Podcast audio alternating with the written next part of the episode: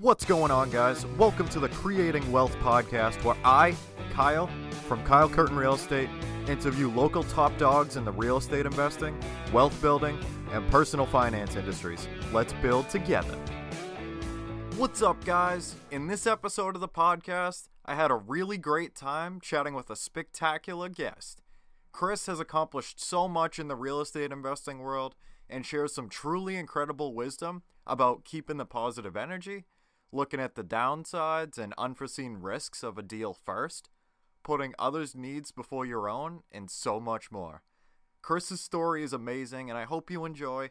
Let's jump right into the episode. What's going on, guys? Welcome to episode 27 of the Creating Wealth podcast. Today, I have the great pleasure of interviewing Chris Roche from Crowd Lending, a direct hard money lender based in Boston. What's going on, Chris? How's everything going, man? Hey, what, Very excited to talk to you. what's up, Kyle? Kyle, thank you very much. I'm real happy to be here. The pleasure is all mine, man. I swear. I'm very excited. As as am I. Lots of positive energy, my man. Positive energy. Always got to keep it positive. uh, but yeah, you know, so to kind of jump into things a little bit, you know, if you could kind of tell me, you know, a little bit about you, uh, bleh, I got tongue tied. A little bit about what you do, you know, a little bit about like crowd lending and you know, kind of how that got started, and tell me, tell me a little backstory. Yeah, sure. So uh, I'm a lifelong Boston resident.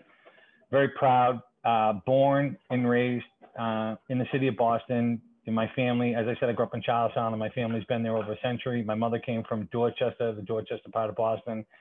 I had the, uh, you know, unique experience of kind of living in different parts of the city because- my mother was from Dorchester, my father was from Charlestown, so I bounced around a little bit. But I, again, a lifelong Boston resident. Prior to real estate, my career path was government and politics. Uh, out of high school, I, you know, went to college and I was a city of Boston employee and, you know, very active in, in, you know, municipal city government in Boston and working on political campaigns. And uh, in 2001, kind of got burnt out with politics. I was working really hard and kind of spinning my wheels. And I had always had a passion for real estate. I got my real estate sales license and began grinding, doing sales, rentals, and management. My long term goal was to always be a, a real estate investor and to get into real estate investments and to do real estate development.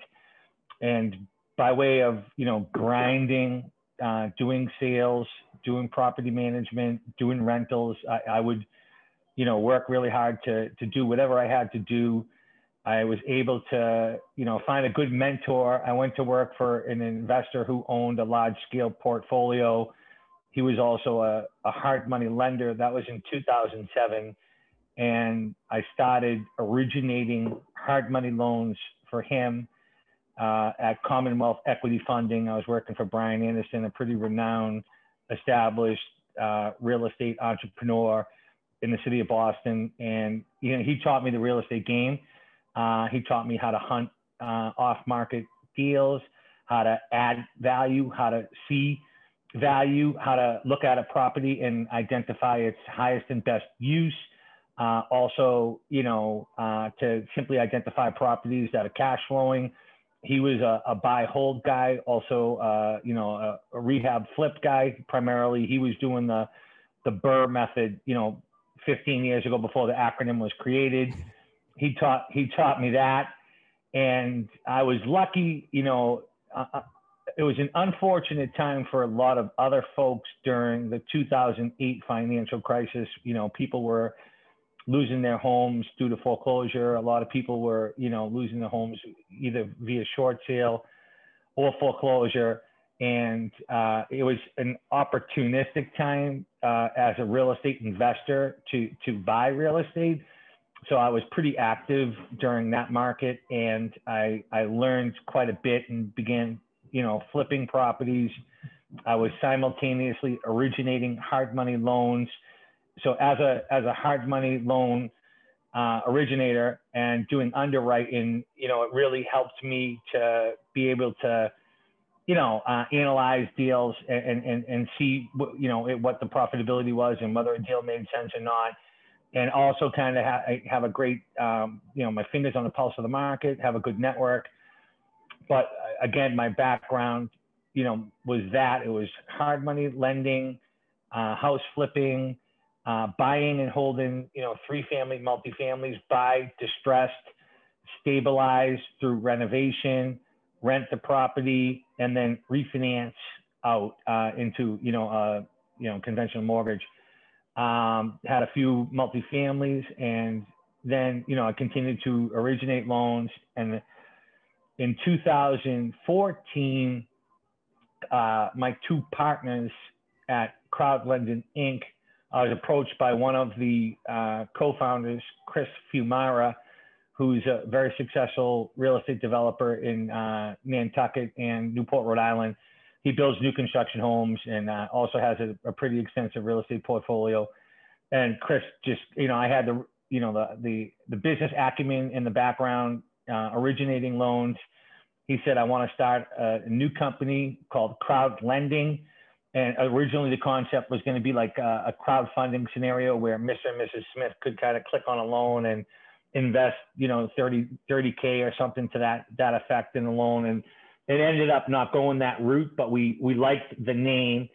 And then in 2015, you know, my two partners, Chris Fiumara and Dan Najarian, founded Crowd Lending.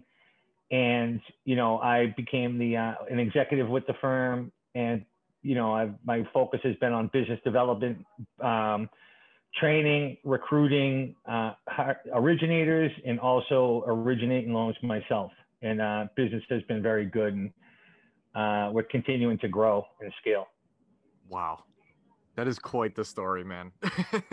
yeah, yeah, I can certainly dig a little deeper, but I, I wanted to give you the, um, you know, a, condensed, brief version just for the intro because I know we have a while to go. So I, we can peel the layers of the youngin as we uh, continue the dialogue yeah, yeah, totally. But that is that's really crazy, man. You know, from starting off as like a real estate agent, you know, just kind of coming along and getting your license and you know, getting to the point you're at now. You know, you have all these different things going on and and meeting with all these different people and stuff. That's that's quite the journey, you know. yeah, no, it's been it's been it's been a good ride. And again, it, not without uh, failure and speed bumps and curveballs. I mean, that's just yeah. life, period. Yep. Uh, I've certainly I, have had a, I've had the the fortune of having some success, but I've also made some some mistakes too along the way so, from you know with respect to real estate investing, and I'll be happy to discuss those with you as well. Um, you know, there's a saying in real estate: if you're not earning, you're learning, mm-hmm. and you know that's I, I, one of my my favorite quotes, and I, I it really rings true uh, a lot of times because you know you, you a lot of people it's not HGTV real estate investing. You know what I mean? There's a there's certainly there's there's a lot of different components and a lot of different aspects, and uh, it's easy to get hurt and you spread yourself thin and make mistakes. Yeah, yeah, I, I couldn't agree more. yep. Um, so could you actually dive into you know kind of like the loan origination and stuff and you know i know you were doing that like the majority of you know kind of your real estate investing career so far you know, and that was like a, a really big part of it. Um, yeah, you know, how did you kind of get started with that, and you know, how does that kind of work? so it was, it's really interesting. I, when I when I 2007, so it's 2021. Um, the gentleman that mentored me and and taught me the business basically said, "Hey, listen, you're gonna go find people to borrow money to buy real estate." And, and I, I said, okay. And, and I was like, well, how does that work? And, and, yeah. and, and, and, and, kind of break it down for me. And at, at the time, uh, he explained, you know, well, there's short-term loans on investment property only. You know, this, these types of loans on for Mr. and Mrs. Smith who are buying their primary residence. It's specifically for savvy real estate investors that are doing house flipping or condo conversions or in, in, circumstances where somebody needs to act quickly on a property if the property is not financeable, if it's missing plumbing and electrical work, or the kitchens aren't in, or if it's just a really competitive market and someone needs to close quickly. Yeah. So people use hard money lending because of speed ease and simplicity. It's not always the best option because it's it's certainly more expensive. So I, am not promoting it. it it's it's kind of like when people look at a, a, a, an investment or a real estate investment, everything is a cost benefit analysis. And if somebody can acquire a property with cheaper money, then by all means they should. Yeah. You, you, know what I mean? But in a, in a real competitive market, and, and if somebody wants to close quick, that's why they'll come and use a hard money lender. Or again, if a property is not financeable for a, host of reasons, if it's in disrepair and it wouldn't qualify for conventional financing, then somebody would seek financing from from a hard money lender like crowd lending. Yeah. Yeah, that definitely makes sense. You know, I feel like that's a really big thing too. Um, you know, that it is definitely, you know, like a really crazy tool to have in your tool belt. But like you said, you know, like it might not necessarily be the best, you know, it, it's in certain situations, you know what I mean? Um, yeah, no, it's a case by case scenario. And, yeah. and, and honestly too, like, uh, it's expensive in, yeah. and it's really like perfect for your rehab flippers you know, that are buying single families or, you know, because it's a short term loan. The, the longer you're, you're carrying that debt, the more in, the more money you're paying. It's real simple. So it's like you want to be in and out of it quickly. You, you want to be able to execute, you, you know, the, the construction management aspect of it, get the property listed and get it sold. Like if you're into a, a hard money loan for a year and a half or two years or something longer, you're not making any money. That's just equity that's evaporating. You know, it, it works when you need to close quick. Your experience, you can go in there, you can execute the renovation and, and, and the uh, construction, get it done, get it listed, get it sold. You know that, and, and in those scenarios is when it works. If we, I mean, we fund new construction, we fund, you know, it, the the whole gamut. But again, you know, time is money in real estate investing, and it, you really have to be experienced and savvy uh, to execute properly. Yeah, yeah, I, I couldn't agree more. um, so to kind of jump into the next one, uh, what is your drive and your vision for the long term? You know, even like maybe what it was, you know, when you were first starting out too, versus you know maybe now, kind of how things have changed. So we're in a real funky market right now, and, and, and throughout my real estate career, uh, I would say this is probably the funkiest market that I've ever experienced, and, and I'll I'll tell you why. Mm-hmm. So I've experienced uh, a few cycles. You know, I got in in 2001. That was a robust market. That was like real hot and you know totally crazy. And each year, as it ticked up, you know, I was a little bit younger and uh, a bit naive. And you know, everybody was saying, you know, it's going to crash, it's going to crash, and I, I was a non-believer that that the real estate market would crash. Then obviously in 2008 we had that that you know financial crisis, which was you know really devastating to to the real estate market.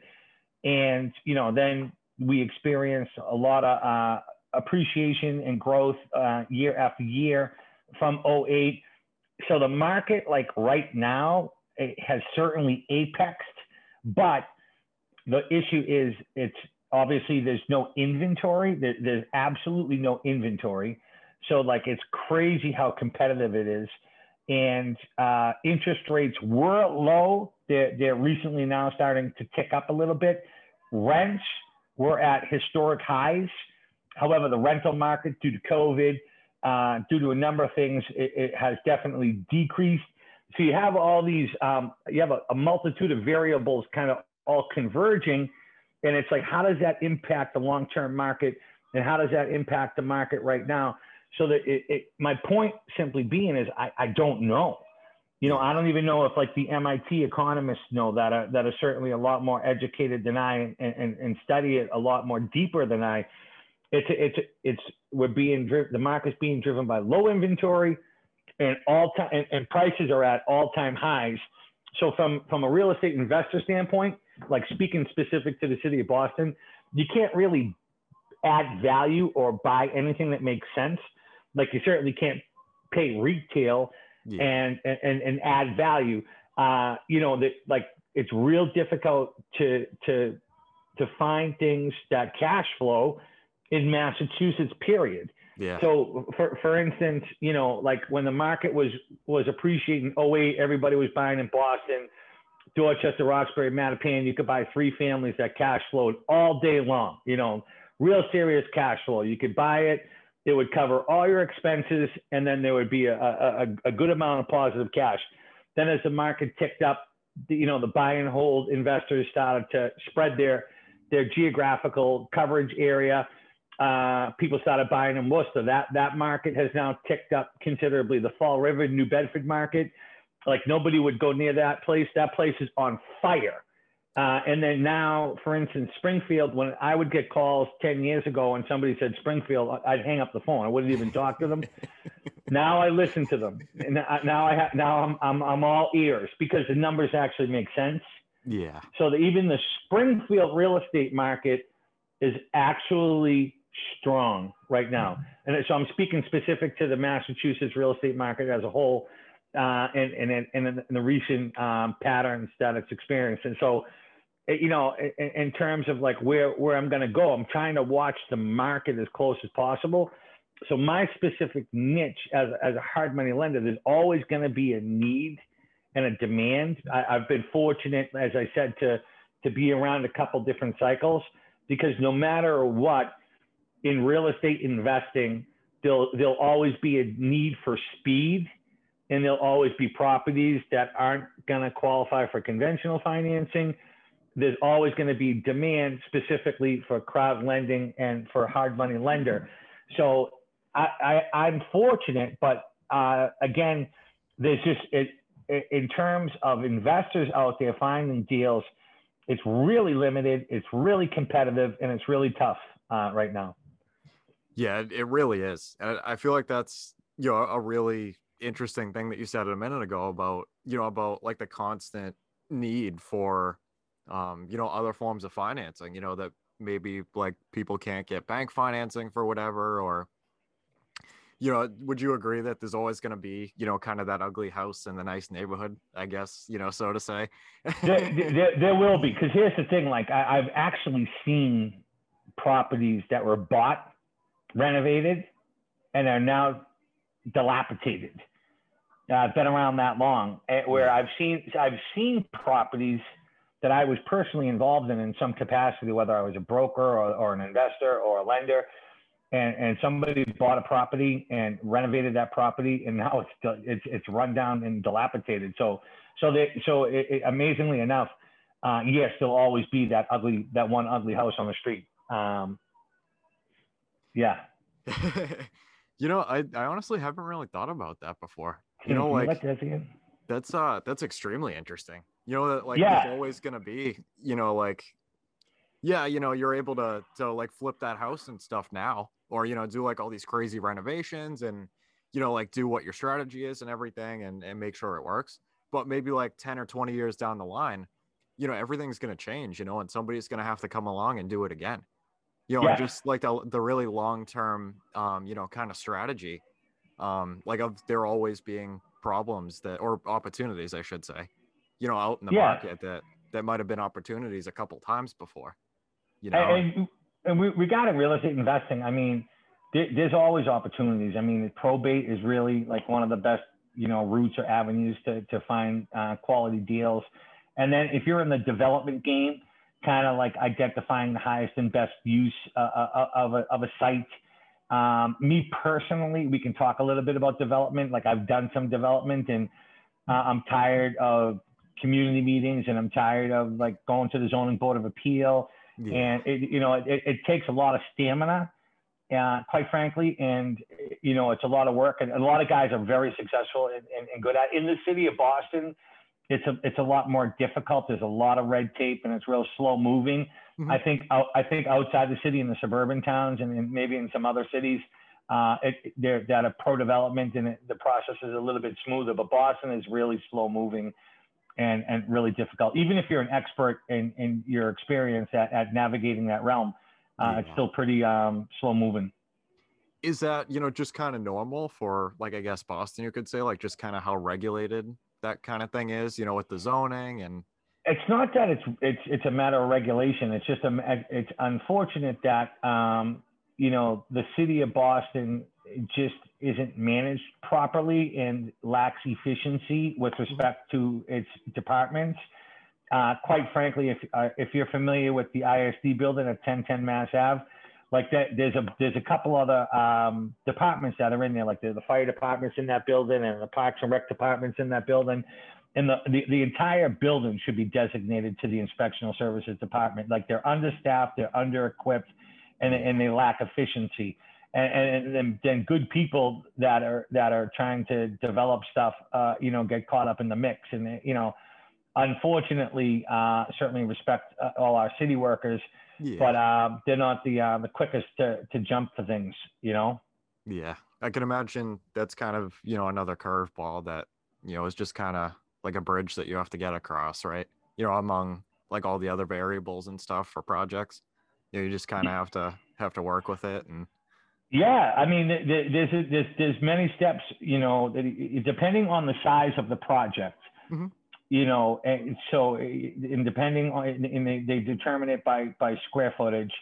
So you, you, there's a, that, that would then determine the amount of red tape. You know, you have to go to the, the, the BRA, which is now the Boston Planning and Development Agency, and you get approval from them. You have to go through the community, get approval through the community from the different civic associations. Then you have to go to the zoning board of appeal and, and get approval from the zoning board of appeal if there's variances, if there's something that's not as of right. And, and, and that all sounds simple and that all sounds easy, but you know, uh, that can be an elongated process. Then once you get approved and you have approvals, you have to get permits. And that in and of itself, it, can be quite a, uh, again, elongated process and, and, and pretty difficult. So I, like a lot of people love it. Don't get me wrong. Yeah. I'm pers- I'm personally, uh, you know, not interested in doing it anymore. Just in the city of Boston again, uh, because of uh, again just being under equipped and, and, not being the most efficient uh, with some of that. Yeah, I totally get where you're coming from. You know, it, it definitely sounds that that can be, you know, a whole nother, a whole nother variable, basically. You know. Yeah, I mean, if guys are doing small projects like two two units, three units, four units yeah. The, the, pro- the process is a little smoother. I think a lot of people always underestimate the time, you know, and, and, and stuff. I, I, I did some larger scale projects that really beat me up and, and took a lot longer. So I'm a little jaded. So, yeah. uh, you know, I, I don't know how we got on that subject, but like we're talking specifically for like development, real estate development and stuff. Yeah. Yeah, of course. I, I definitely see where you're coming from. Uh, moving on to our next question, Chris. Uh, what are your thoughts on building relationships and expanding your network?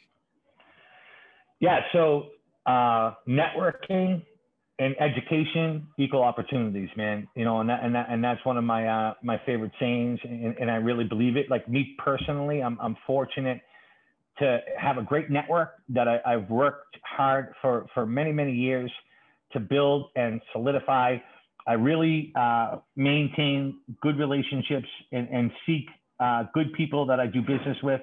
And, you know, th- there's nothing more critical to success in business than having good relationships with people. And when, and when, and when you do have good people, you, you, you keep them mm-hmm. and you keep doing business with them. And, and everything is reciprocal and everything is, is definitely, you know, quid pro quo. Like you, you, you if somebody helps you, you help them you know, nothing's for nothing in, in the business realm, you know, yeah. in the personal, in the personal realm, it's different.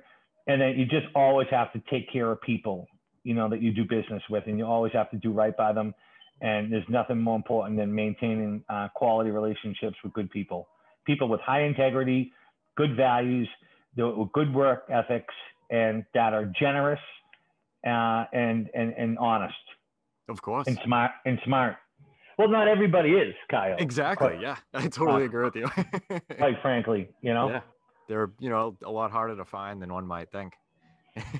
Yeah, and when you do, you stick with them. The grass isn't yeah. always greener. You know what I mean? Uh, if you if you're around good people and you have good people on your team, there's always speed bumps. There's always curveballs. There's always personality conflicts. But you work that out. If at the end of the day, if everyone's hardworking, honest, you know, uh, accountable and, and, and, and detail oriented to, to accomplish the task. And, you know, you work everything out and you work together.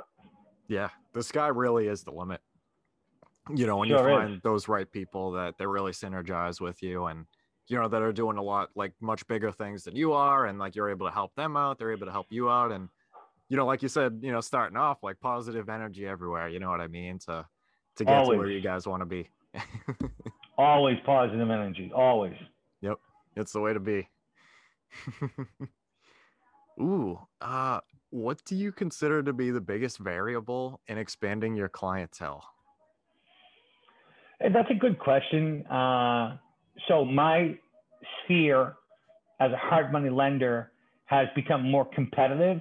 When I, you know, first started lending, you know, again in like 2007 in the city of Boston, there was really only a couple of hard money lenders. And, you know, they were like uh, older gentlemen, you know, there was a couple of attorneys, there, there weren't any real big companies and the, so the the lending space has become more competitive and people have a lot more options. There's a lot of national lenders.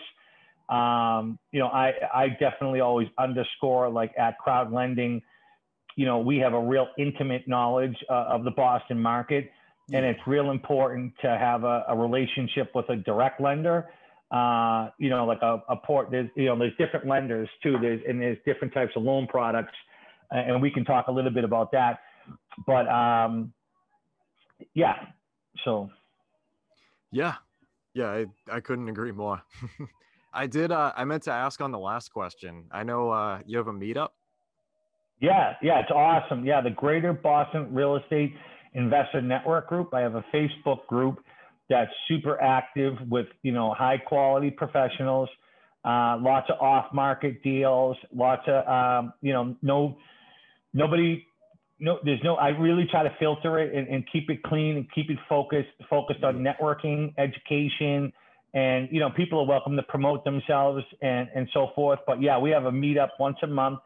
We meet the last Tuesday of every month at Alma Gaucha, which is in Boston on at 401 D Street. It's a great Brazilian steakhouse. The food is amazing. The atmosphere is great. The people there are great. We've had some amazing uh, turnouts.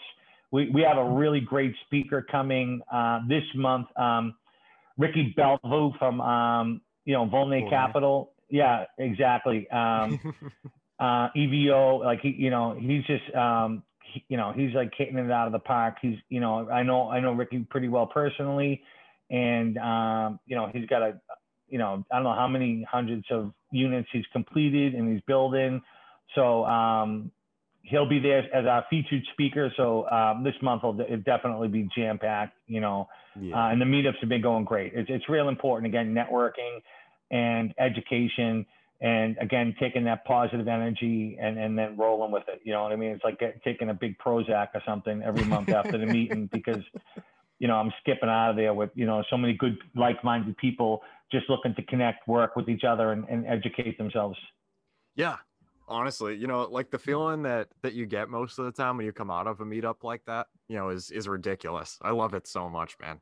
Like just from like talking to so many people and like, oh, you know, I get to talk to this guy, like, you know, let me follow up with him and like the doors that open up are crazy.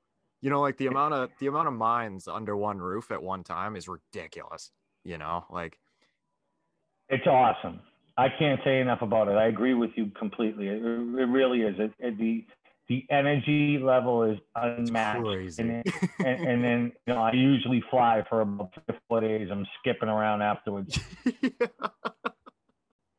I totally agree with you, man. And that uh, I wanted to kind of get into one thing too about that. You know, I've noticed. I mean, I obviously haven't been kind of doing this for too too long. You know, thinking about the bigger picture, but like what I have seen is like all it takes is one conversation that can completely change your life. You know, like if you talk to one person and like, you know, they even share like one idea or something at that meetup, like literally everything can change. You know, and like just having like all those opportunities to talk to all those people and like, you know, the same thing goes for them too. You know, like you might talk to somebody and like completely throw them on a different path. You know what I mean? And like you just never know what can happen, like just from going out and and just meeting with people. You know, I'm extremely excited about your meetup, by the way. I, I gotta make it over there. listen, I, honestly, I mean, in today's you know technology-driven digital era, there's nothing more valuable than interfacing in person yeah. with somebody and, and, getting to know somebody like in person.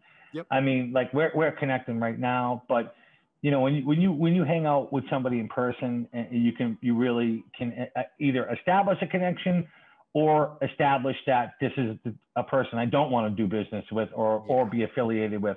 But it, it, it's really invaluable. I can't underscore yes. it enough that like meeting in person and, and networking is really so critical. And it has been, you know, one of the keys to my, you know, my success. And, and it's just always been being personable and, and, and being present and, and being willing to, to, to grind and hustle. But, but uh, knowing the value uh, uh, of, of meeting and interacting with people and, and being professional and, and being responsive and being courteous and and and really like um interacting on a one-on-one basis yeah it's it's definitely you know unbeatable you know and i feel like you can pick up a lot more you know in terms of like body language and you know like just a lot more things that like you might only be able to see in person you know versus like you know on zoom or or whatever you know what i mean and you're totally. right it, the connection is definitely a lot stronger you know especially if you hit it off like you know, you go in there and talk to somebody. You feel like you've been talking to them for 20 years. You know what I mean? Like it, things just click, and it's you're right. It, it's a lot stronger in person than it is, you know, on Zoom. I mean, obviously, you know, we kind of have to work with what we got, you know, in the day and age that we're in or whatever. But you know, yeah, definitely. Yep, I'm with you, buddy. Ooh. So, what is the most important lesson that you have learned over your career? So, um, you know, that's a great question. And um, the most important lesson that I've learned over my career, so specific to, to like real estate investing or real estate lending, uh, is to, when conducting my underwriting or analysis, is to look at my downside. Mm-hmm. Uh, I think like most people look at a deal and they only look at their upside so you know like like my for me one of my you know most important lessons or or skills or traits or you know like when when looking at something like you know what's my exposure what's my risk what's my downside how do i get hurt and and, and then looking at it from there first yeah. and then kind of jumping from that platform and, and then looking at you know um, you know whatever kind of profitability or whatever might exist. But um, you know, like what what's my downside? And, and, I think when people look at deals, they only see upside. Yeah. They don't see the unforeseen that that is always uh, that always occurs in real estate investing. And they don't see, you know, like the curveballs. You know, like, there's so many different things that I, I could talk about all day long that you know you don't see, account for, or expect, but happen. And you know, so so for me, you know, it's like, what's my downside? you know, real simple. And, and I always try to keep everything simple. You know what I mean? Like keep it simple, stupid, kiss. Of course. You know? Yeah, I think that's extremely interesting. You know, to be able to kind of see like, you know, maybe like the smaller holes, you know, in uh like a pro forma or something, like before you start to see, you know, kind of what everybody else sees. To I, I just think it's really interesting, you know, to be able to kind of see like I guess the story of, of the potential deal you know, instead of like, you know, just being like blind to just seeing, you know, like the cash on cash or whatever, you know, what like the upside is, but also seeing like potential things that you might have to watch out for. Um, you know, and just kind of getting like the entire picture, you know, and not just the half that everybody wants to see. You know, well, I think you know, that's really interesting. Unfortunately, I've done it in the past. Yeah. People can people can actually become delusional and lie to themselves mm-hmm. and, and, and, and, certainly not by uh, intent. But, um, you know, look at a deal and, you know, like underestimate, you, you know, your construction costs. Like right now, um, materials are absolutely like building materials are like through the roof. Ridiculous. And yeah. I was, yeah, I was looking at a, uh, you know, a pro forma uh, today and, and, and, and kind of conducting my underwriting and looking at the, um, it was a new construction loan and looking at the price per square foot and, you know, it, it, it was a bigger project, like 8,000 square feet, and, and, and the gentleman had like $220 a square foot, which is really on the low end. And, you know, I would say a minimum of 275 to $300 a square foot, but people have, you know, I can get the labor cheap. I can do this cheap. I can buy this. I can buy this cheaper. And it's like, no, you can't. You know what I mean? Like, Yeah. and here's the other thing: you don't want to underestimate things. Like, you know what I mean? So my point is that it's easy to to to, to fool yourself, because people only want to see the upside, and and they and they want to, you know, uh, be successful and, and and and make a project work, but you know the bottom line is you have to be super strict you know in doing your analysis and, and so forth Yeah. I feel like that's a definite ugh, no, ouch. that's especially true now, you know, with the super low inventory. Like just like trying to get things to work and like subconsciously like, oh, you know, I, I only see this. Like, you know. yeah because it's just so hard to find deals anyways and, just trying to force and- it. Yeah and, and and again that's something that you got to be careful of like and and, and this is kind of like a warren buffett quote and, and and my my my mentor that i really learned a lot from like he said he said no to like 95% of the deals and 95% of the loans that he saw and i you know i used to get so frustrated and you know i i, I and now you know 20 years later with all the experience that i have I, I i understand why he said no to pretty much everything you know what i mean? Like Yeah. like it just didn't work you know bottom line and i would want it i would want it to work and i would do everything i could to try to sell it and but the you know everything's based on math and science in, in, Yep. in real estate investing and and at the end of the day you know if that math and science doesn't equate to profitability then it doesn't work you know real simple Yeah. Yeah, definitely. Ooh, this one is uh this one usually kind of trips people up a little bit. Um yeah how- i like I've, I've been tripping my whole life me too. um how do you define wealth? Uh, easy question. How do you define wealth? So wealth is, uh, you know, determined by family Mhm. and uh, friends. And I'm, you know, the wealthiest guy in the world. I have the most beautiful wife, and I have, you know, the most beautiful children. I have a beautiful home. I come home at night, and I, I my wife was waiting for me, and she had a great dinner waiting. I, I had my son, and I was at my friend's house and I was able to, to help my friend uh, with some life guidance with his son. I have a great family and I have a lot of friends. And I consider myself the, you know, the wealthiest guy in the world. And that would be my definition of wealth, quite frankly. I wouldn't change who I am uh, to be anybody else. I love that, Chris. That's honestly it at the end of the day. You know, like just just what makes you happiest, you know, like and to be able to, you know, be around people like that and it it's it kind of completes you, you know. Yeah, I mean, I, I'm materialistic. Don't get me wrong.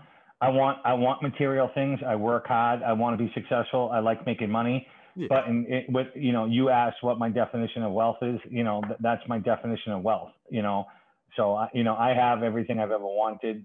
Um, honestly, if I I just want to sustain what I have, I want to Exactly. sustain what I have and solidify solidify my retirement. And, and I did. I almost had that done.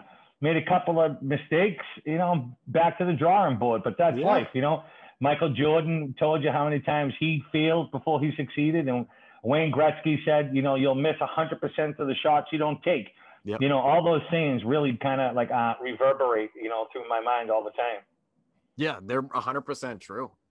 You know, especially with the way that you know you look at failure too. As I I forget exactly what the quote was that you said earlier, but I like it a lot. What was If it? you're like not if you're not earning, if you're not Yeah. earning, you're you're- learning. yeah, and and and and, and that means you, you you get it. Like I've been in real estate transactions that weren't working out. You know, like I did a big 24 unit new construction development project in South Boston, and it was it was barely a break even. And, and at the end of the day, between paying Uncle Sam and you know paying investors and stuff, like I, I got out by the skin of my teeth. And and and and, and that saying really um applies in that situation. You know, if you're not earning, I learned quite a bit. You know, I bit off more than I could chew. I was overextended. I was outside my wheelhouse. You know, I used to flip single families. I used to convert two families and three families, and that was my thing. I'm a lender. Uh, you know, I have a background in development, but it was more on a smaller scale. And I jumped into a big project that was too big for me, and, and that that particular saying really rang true then. If you're not earning, you're learning, and I, I learned quite a bit. Yeah, I love that statement so much. I'm gonna remember that one. yeah, yeah. I didn't. It didn't originate with me, so none of my material is uh, original. It's so I just, true though. I just copy and paste. hey, if it works, it works, right? That's, that's right, buddy. yeah, I, I I couldn't agree more about that one, man. You know, like just the way it, of looking at failure, like it, it's really interesting the way that you know, like we're traditionally to or you're meh, we're traditionally kind of brought up to thought about failure, like even just going through like the traditional school system and stuff like that, you know, that failure is a bad thing. And yeah, it, it definitely sucks when it happens. But like you said, you know, if you're learning from it, then the next time that you're in the same situation, like it's not going to be as bad. You know what I mean? Like you're going to have that knowledge, like that super active, like, you know, I was here before, but you know, now I have this extra knowledge of doing this. And it, like you're just going to keep better and better, bettering and bettering yourself. You know, the, the Well, more that you try things, you know. Here's the rea- here's the reality. You're you're gonna fail at a lot more things in life than you're gonna succeed. Yep. Yeah. You, you- you're gonna and you're gonna have a lot of failure. And again, eh, you know, the real successful people just learn from their mistakes and from their failure. Yeah, definitely. And I mean, like just keeping keeping going on different opportunities and stuff. And yeah, you know, but if you're able to accept that, you know, most of them, well, I don't know if most, but a lot of them will fail, especially like the first time that you're doing something. You know, like there's there's not a whole lot of people that absolutely crush whatever they're doing on the first time they're doing it. I mean, it does happen, but I mean, not necessarily like sustainably, you know. No. But, but yeah. Ooh, what is uh something that you thought about business, networking, or wealth creation that changed as you went along? Uh, good question. You know, I guess with respect to like business, you know, I, I when I learned the importance uh, of, of listening to the people I'm doing business with and their needs, and not trying to sell whatever I'm selling, Yeah. but like you know if i'm doing business with an individual or or, or folks or, or whatever really like listen to their needs and try to put their needs before mine Mhm. and then try to be generous without obviously allowing people to take advantage of you yeah. but be be kind, generous, fair, and put other people's needs before your own, because everybody wants an immediate, instant gratification in today's kind of society. But it, by you know putting others' needs before your own in business, you benefit from it in the long term.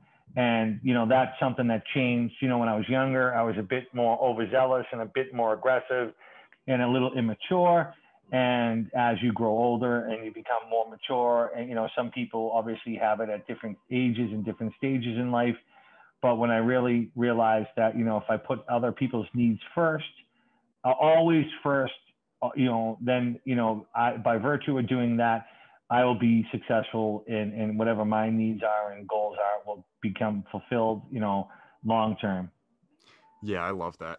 It's really crazy.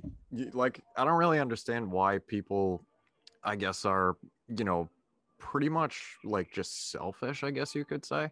Because even like, you know, like you said, like just putting other people's needs before, you know, your own, like if that's, you know, kind of the mentality like going through your head, then like you're doing great things for them, you know, and like things are are getting easier for them and like you're happy because you're getting the satisfaction of helping them out and then who you know sometimes it it comes around you know and and people no it does it does But even It if does. not like just the gratification of of helping people and you know helping Well- them get to the higher places and stuff yeah, you can put your head down at night and go to sleep and, and, and sleep Yeah. good. But uh, it is a catch 22. You, you know, you want to always put others' needs before your own. You, you always want to be direct, transparent, and honest. But at the same time, you don't want to let people walk all over you. yeah definitely And you, and, and you have to you have to be guarded and be aware. Uh, it's you know, real estate is very cutthroat, and you know everybody comes at you with a smile and a handshake yeah but um, unfortunately, it doesn't end that way always. But again, you know, if you're if you're direct, you're honest, Uh, you make a mistake, you're accountable.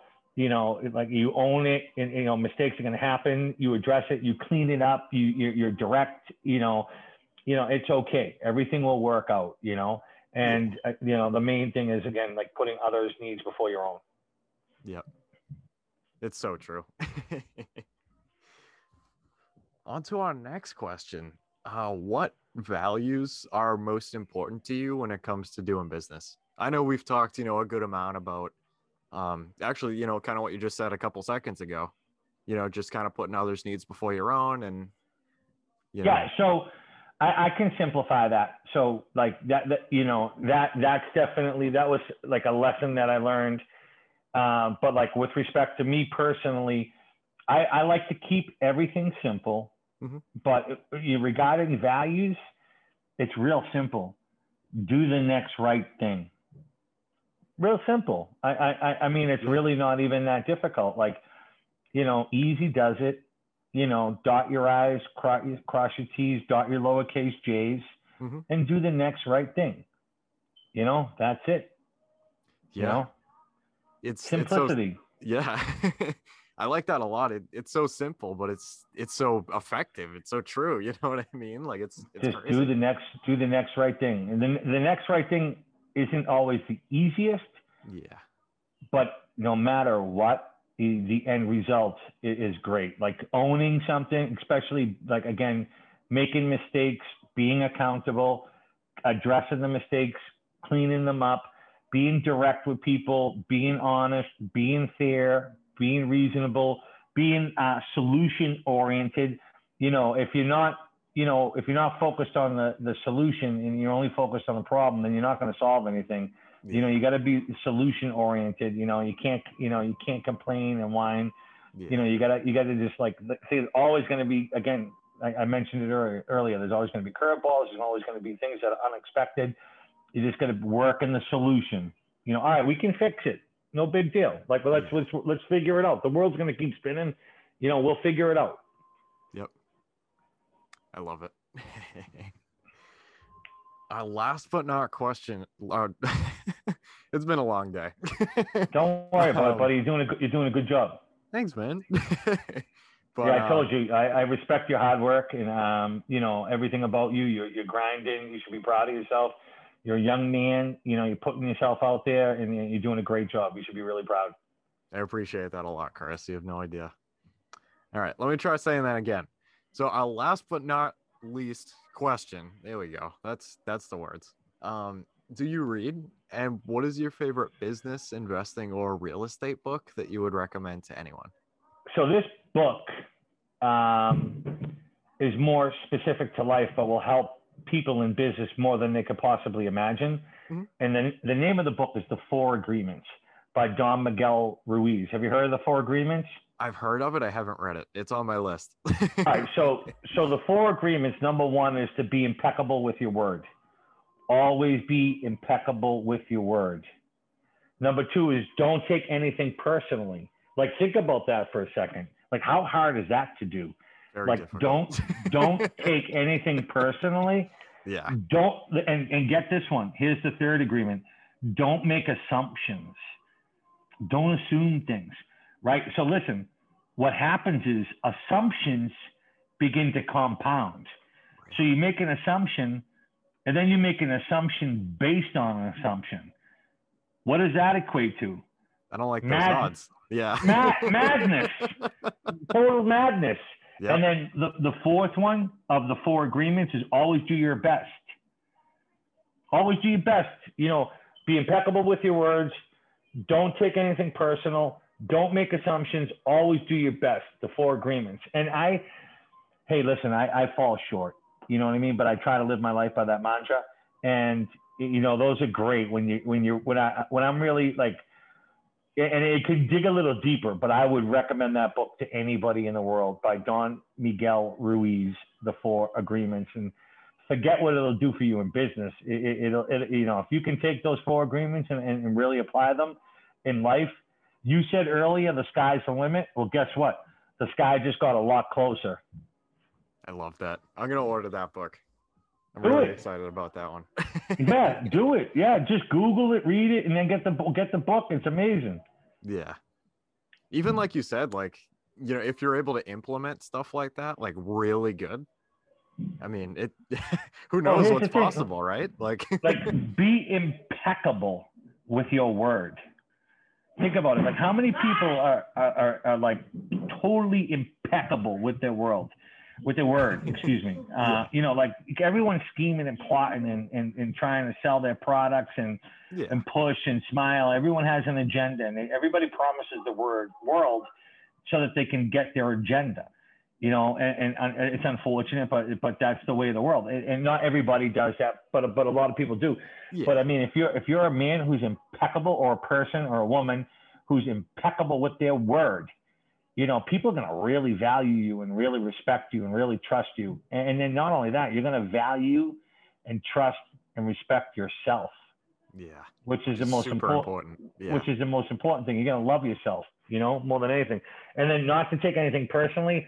Unfortunately, I fall. I'm a little. I'm a little sensitive, and I fall a little short in that in that subject. Um, in that line uh, quite often, but I'm not perfect, you know. hey, we all are, uh, man. You know, we all have yeah. our, our things we're working on and stuff. You know, it's nothing to be ashamed of. Yeah, yeah. So You it's a work. It's a work in progress. yeah.